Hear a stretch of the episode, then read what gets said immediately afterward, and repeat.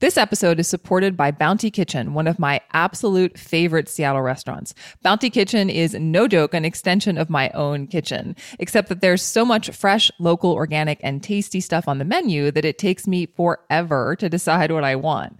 The good news is you literally can't go wrong. Check out greens, beans, and grains dishes like the braised beef bowl, or dive into the vegan and dairy-free Marrakesh market bowl, or try one of my personal favorites for breakfast, lunch, and dinner, the pot liquor bowl. There are also soups, salads, sandwiches, scrambles, and of course, toast. All infused with the deep love and commitment of founder and co owner and my friend, Meg Trainer, and her team. Visit Bounty Kitchen at 7 Boston Street in Seattle's Queen Anne neighborhood or at 801 Lenora Street in Denny Triangle. And check out my interview with Meg on the podcast last year to learn more about her personal health journey and the inspiration behind Bounty Kitchen when we're around the table with girlfriends, it's more like like any topic is on the table, including sex, more than money usually, and especially in the past. But I think that's opening up a bit, and uh, still feels like a brave thing to do to open up. Welcome to Women on the Rise. I'm executive coach and lifestyle expert Lara Dolch, and each week I talk to thriving women about the practical self care strategies they use to fuel their success and pursue what's most important to them in their careers and lives. We get real about topics like healthy eating, exercise, sleep, stress, time management, happiness, mindset, and productivity, while busting myths about work life balance and being perfect along the way. My goal each week is to uncover new insights that you can immediately apply to your life to recapture your momentum, mind, body, and soul. Hey, podcast listeners, happy Tuesday. Hope you're having a good week so far. Quick update about my Women on the Rise listener survey. I know you've been hearing me talk about it for weeks. The last day to submit your feedback about the podcast is Tuesday, March 12th. So if you haven't shared your thoughts yet, please do that now by visiting laradolch.com slash podcast survey. Podcast survey is all one word. That link will take you straight to a Google form with just a few questions. I know you're busy, but I'm coming up on about 50 or so full episodes, and I need your feedback to figure out where to take the podcast next. I'd consider it a personal favor if you hit pause right now and took a few minutes to go fill out the survey at laradolch.com slash podcast survey. Thank you so much. It really does help me out. So today we're talking about money. How do you feel when you think about money? Excited, ashamed, overwhelmed, calm, content? Whether you admit it or not, engaging with your money, truly understanding where you stand financially, even if you're not where you want to be, has a profound effect on your well being. There's nothing more stressful than feeling anxious about your financial security or unsure about how to manage the money you do have. As a small business owner and a single woman, I'm intimately familiar with periods of financial stress, and there's still a dearth of financial education for women. We often sweep money talk under the rug out of fear or shame or overwhelm. But you know what? As soon as I put on my big girl panties and look at my money situation, just look at it, I always feel a hundred times better.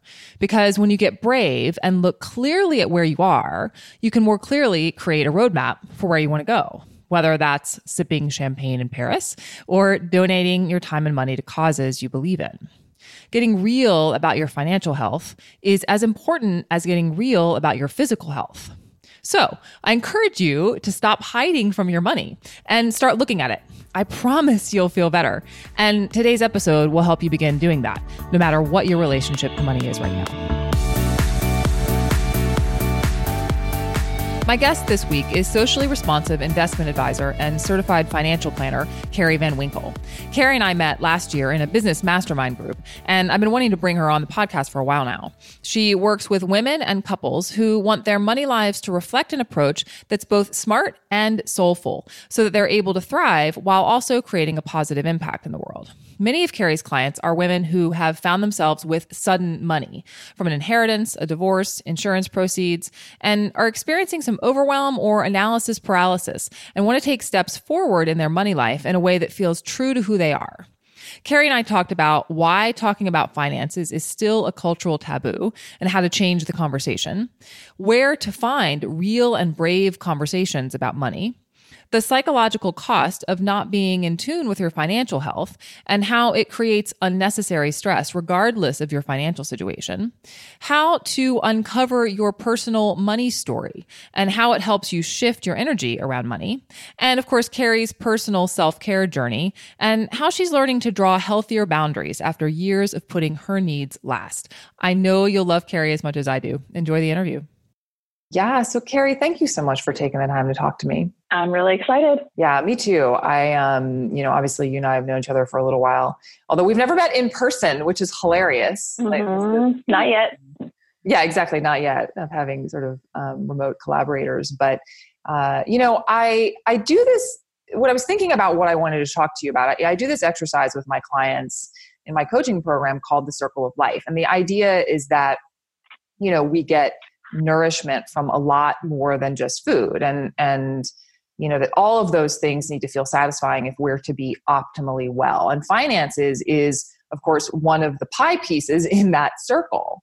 And so you know that's really you know i think it's important especially um, as we move into the beginning of the year to talk about the financial piece of the pie. How do you think finances fit into the larger conversation about wellness and self-care yeah, I think that's a great question. It's an important and powerful question, and one that I'm glad you're talking about and others are starting to talk about more.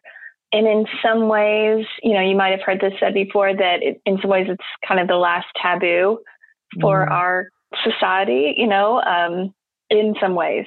I've heard people say they're, and actually I've seen this with people that when we're around the table with girlfriends, it's more like like any topic is on the table, including sex, more than money usually, and especially in the past.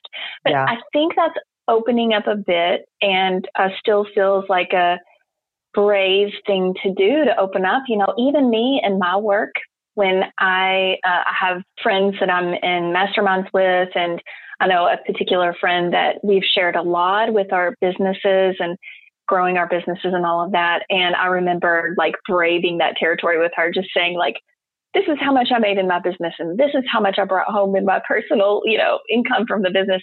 And that just felt so brave to do yeah. that. But to get more to the heart of your question about wellness, you know, and money, I believe that in order for us to truly thrive as whole beings, we have to have a healthy relationship with money it's just a fact of our society that money touches almost everything that is in our life in some way. It affects almost everything, you know, and so our relationship with it is very important because it's really something that can help us every day or drain and stress us out every day. Yeah, totally. Well, and, and, you know, there's so much to unpack there. I mean, just quickly going back to what you were saying about the um, hesitation to talk about actual numbers.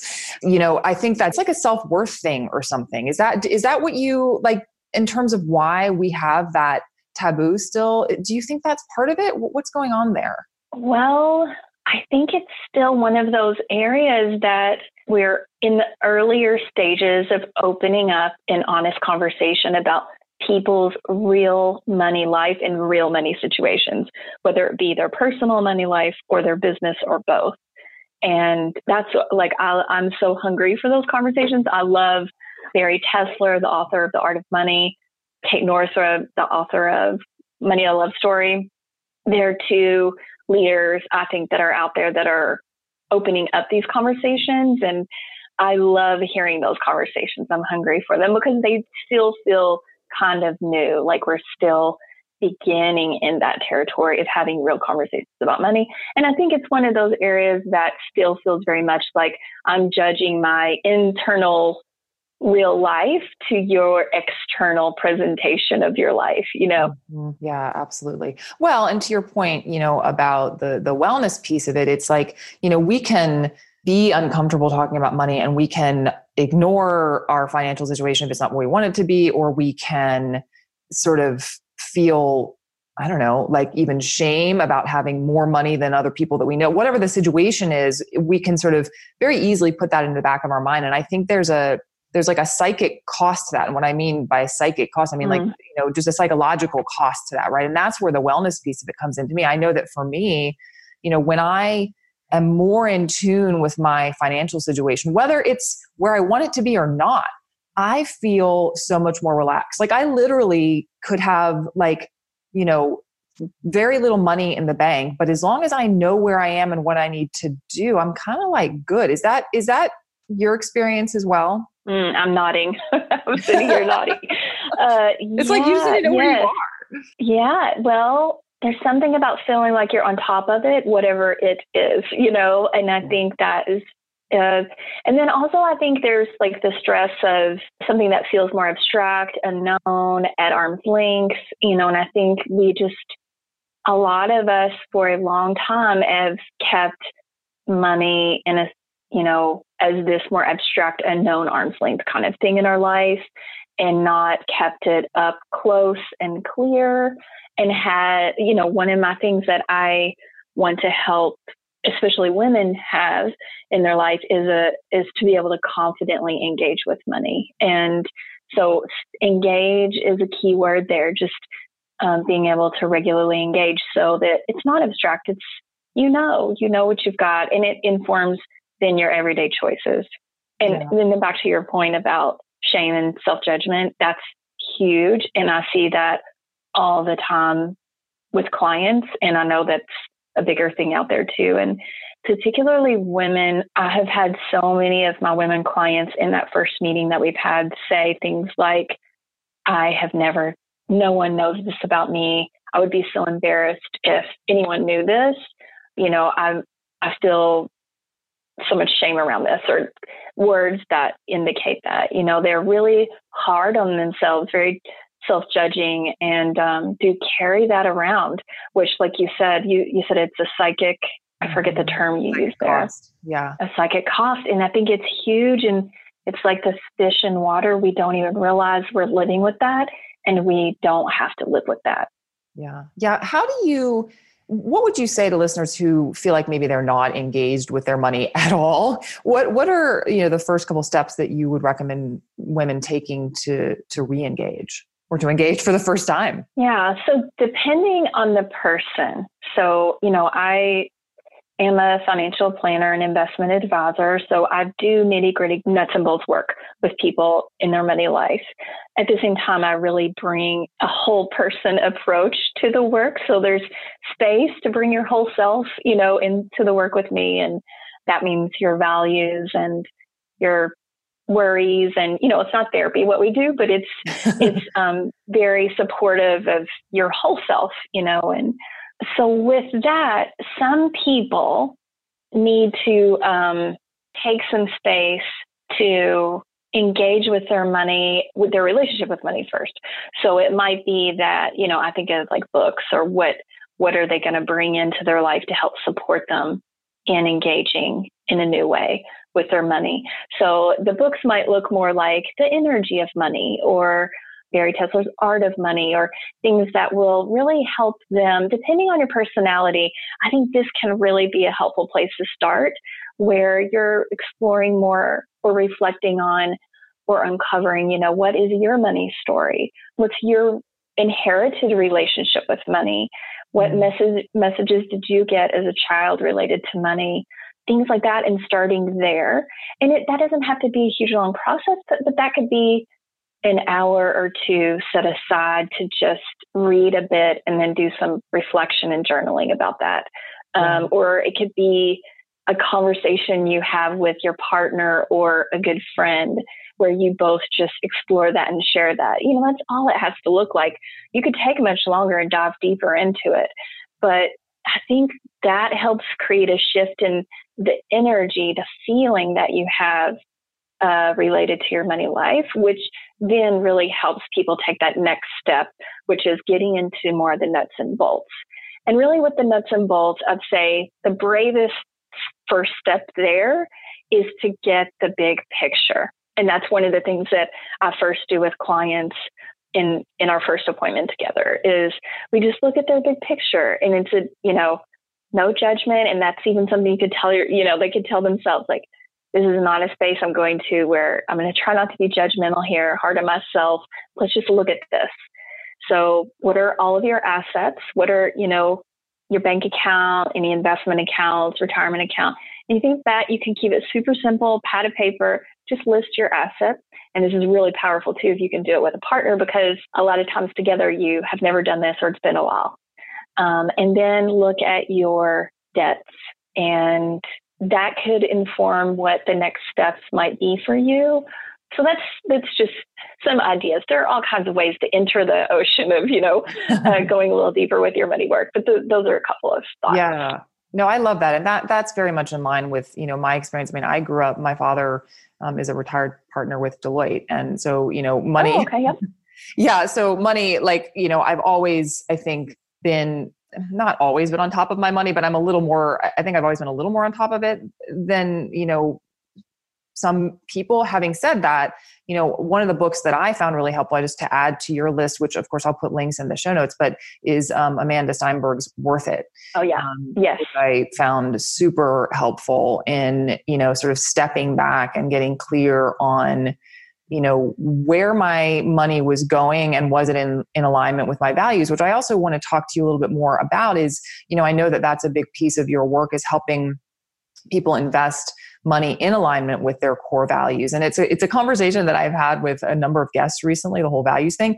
Do you have any tips for identifying your core values? Because i feel like we get stuck there sometimes. Yes. So I try to keep things, especially in my work where things can get feel complicated and overwhelming when you're dealing with money, you're talking about investments, you know. So I try to keep things as easy and simple where possible. And I think values, the way I start the values conversation with people early in our work together is really helping them first see like where are you already expressing your values in your life what matters to you? Because if i just ask that question what and i have you know what matters to you? Or i have also have a big list of like four pages of areas of values that can be reflected in socially responsible investing. So you know i, I have these kinds of tools there but they can be overwhelming for people. So i've found just to go to where where you already reflecting your values to show it matters. So that might look like where are you donating money? Are you donating to protect protect forest, um, support national parks? You know, are you mm-hmm. concerned about climate change? Are you donating money to help um, mothers and their children in certain kinds of ways? So I just and then I listen.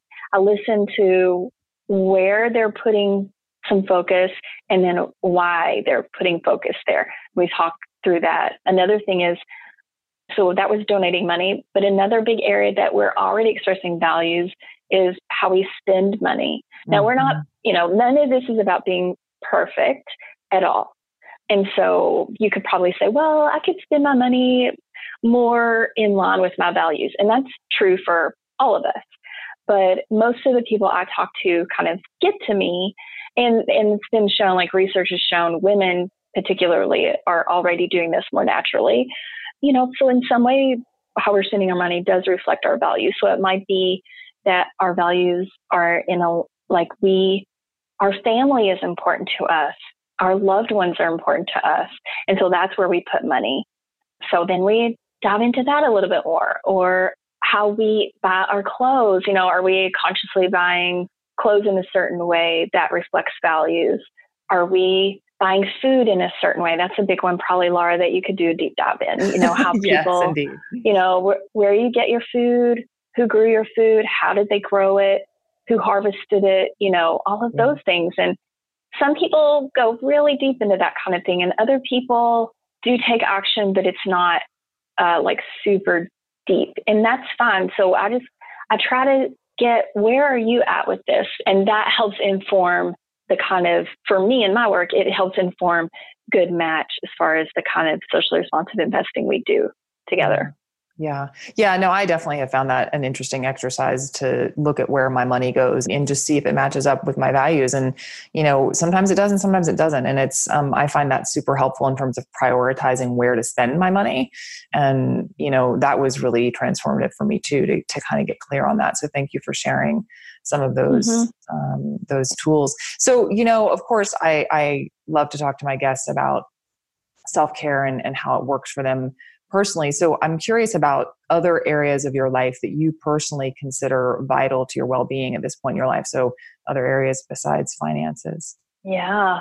So for me right now, like right now, this year, you know, today, where I've kind of gotten on my self care journey, I think, you know, coming from a place where like a lot of people, a lot of women in particular, I think are not great at self care. They didn't have great models around self care. You know, it was just do, do, bleed, bleed, you know, take, take what you can take from me. I'll, I'll just be in service. You know, yeah. I did that in my work. I did that in my personal life. And so really being on this journey of understanding what healthy boundaries are for me, that's a big thing that I'm still working on and exploring and learning about myself. And part of that right now is my voice.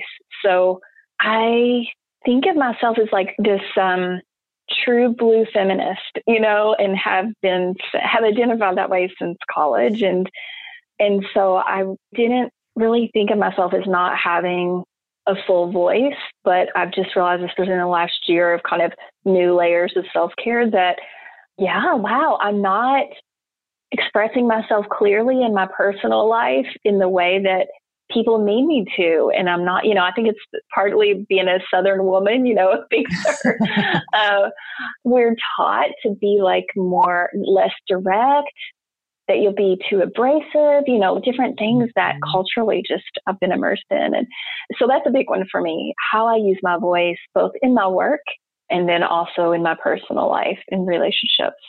Yeah. Yeah. Um, wow. That's a big yeah. deal. And yeah, I can totally relate to that having been raised in the South too. It is, it's such an interesting yeah. thing too, because then at the same time, there's this whole like steel magnolias, you know, um, framework of very strong Southern women, because Southern women are very strong. And yet at the same time, there's this message that, you know, you don't necessarily speak out. Um, and I can totally relate to that. So, as you've kind of been exploring this, are there any habits that you have now that have contributed to your ability to show up in that way?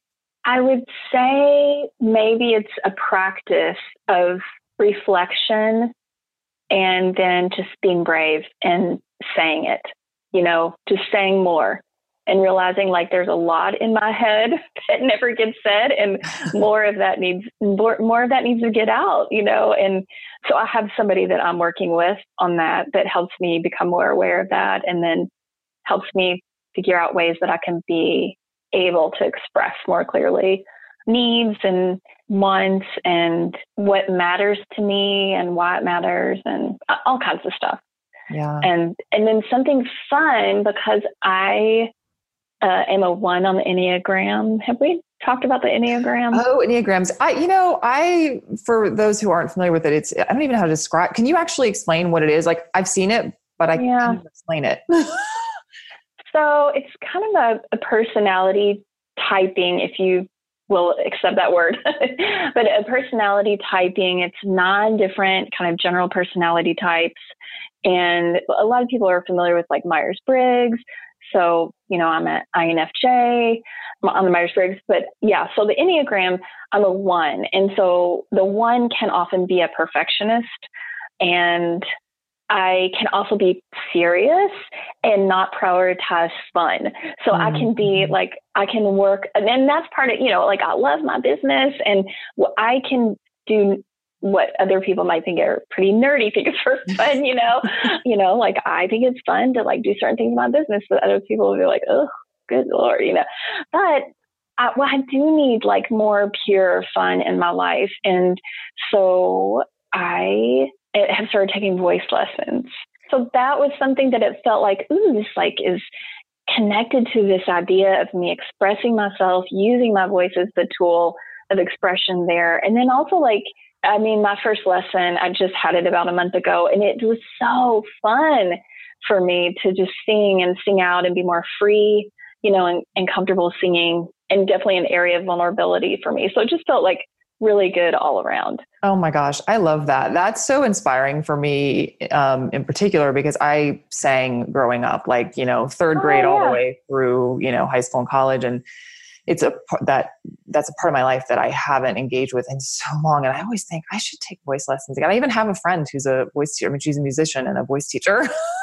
so I'm inspired. Good for you. I think that's super, yeah. Yeah. And also, as you said, very much in alignment with this other thing that you're kind of working on in terms of expressing yourself more freely. Mm-hmm. Um, you know, yeah. Has is there any kind of a specific self care habit that you have tried to make or break that was especially difficult, whether you were making a new habit or breaking an old one? Oh gosh, so many. so most of them, yeah. I think one thing that I still will do someday consistently is meditate. I love it when I do it, but usually I've never had a a consistent at home practice with meditating. I have to more just put myself in a situation where I will do it, which means uh, like last year I took um, a six week meditation class, you know, and so I was meditating then and I loved it and it felt really like a good thing to bring into my life. And for me, it's not just about like, this is what I feel like I should be doing. It really truly is something that I feel like for me to be connected with my internal voice, that that's the way, one of the important ways for me to listen you know mm-hmm. so i know it's not for everybody but it does feel like something important to me but yeah i've really struggled with the, the practice of it what's helped you like when you are in the groove with it like what what do you think it is that helps you stay there well one of the things has been that accountability external account- accountability to show up somewhere you know mm-hmm. and sit and um, not put it off i can just be really bad about saying, you know, I'll get to that later. I'll do that later. I'll do that tomorrow. You know, I've got stuff to do right now. But then also when I actually do sit at home, I think setting it up to make it easy to say yes in the moment or just easy to make it a no brainer in the moment. So the more I can do the things like, you know, set it up the night before, set the intention the night before, have whatever need, you know, not much needs to be in place to sit and meditate. So to just just have whatever I need there so that it's mm-hmm. easier to get up. Yeah. Yeah. And even yeah. then, like I said, I've struggled a lot with it, doing it consistently, but that that really does help. But my thing is thinking myself out of doing things, you know. So if I can make it a no brainer, that helps a lot. Yeah, definitely. No, I love that creating the framework that makes it easy to say yes. That's uh that's a great way to think of it. Thank you so much for taking the time, Carrie. This has been so great. Where can people learn more about you and your work? At carrievanwinkle.com. Uh, you can connect to me there. You can connect with me on LinkedIn, on Facebook, and on Instagram. So I'd be happy to connect with anyone in Laura's community. Oh, you're so, so sweet. And I'll, I'll put all those links in the in the show notes for sure. Um, but yeah, thank you again. Thanks, Laura. It's a great show. I love your podcast. Aw, you're so sweet. That's it for this week's episode of Women on the Rise. If you're ready now to wake up with the energy, clarity, and confidence to take on your goals, visit laradolch.com slash women on the rise to get a few resources I pulled together just for Women on the Rise listeners. For show notes and resources mentioned in this episode, visit laradolch.com slash podcast. And if you liked what you heard, please rate and review the podcast in Apple Podcasts, Stitcher, Google Play, or Spotify. It's a huge help to the show, and I truly appreciate it. This episode was produced by me with editing help from Dave Nelson at Lens Group Media.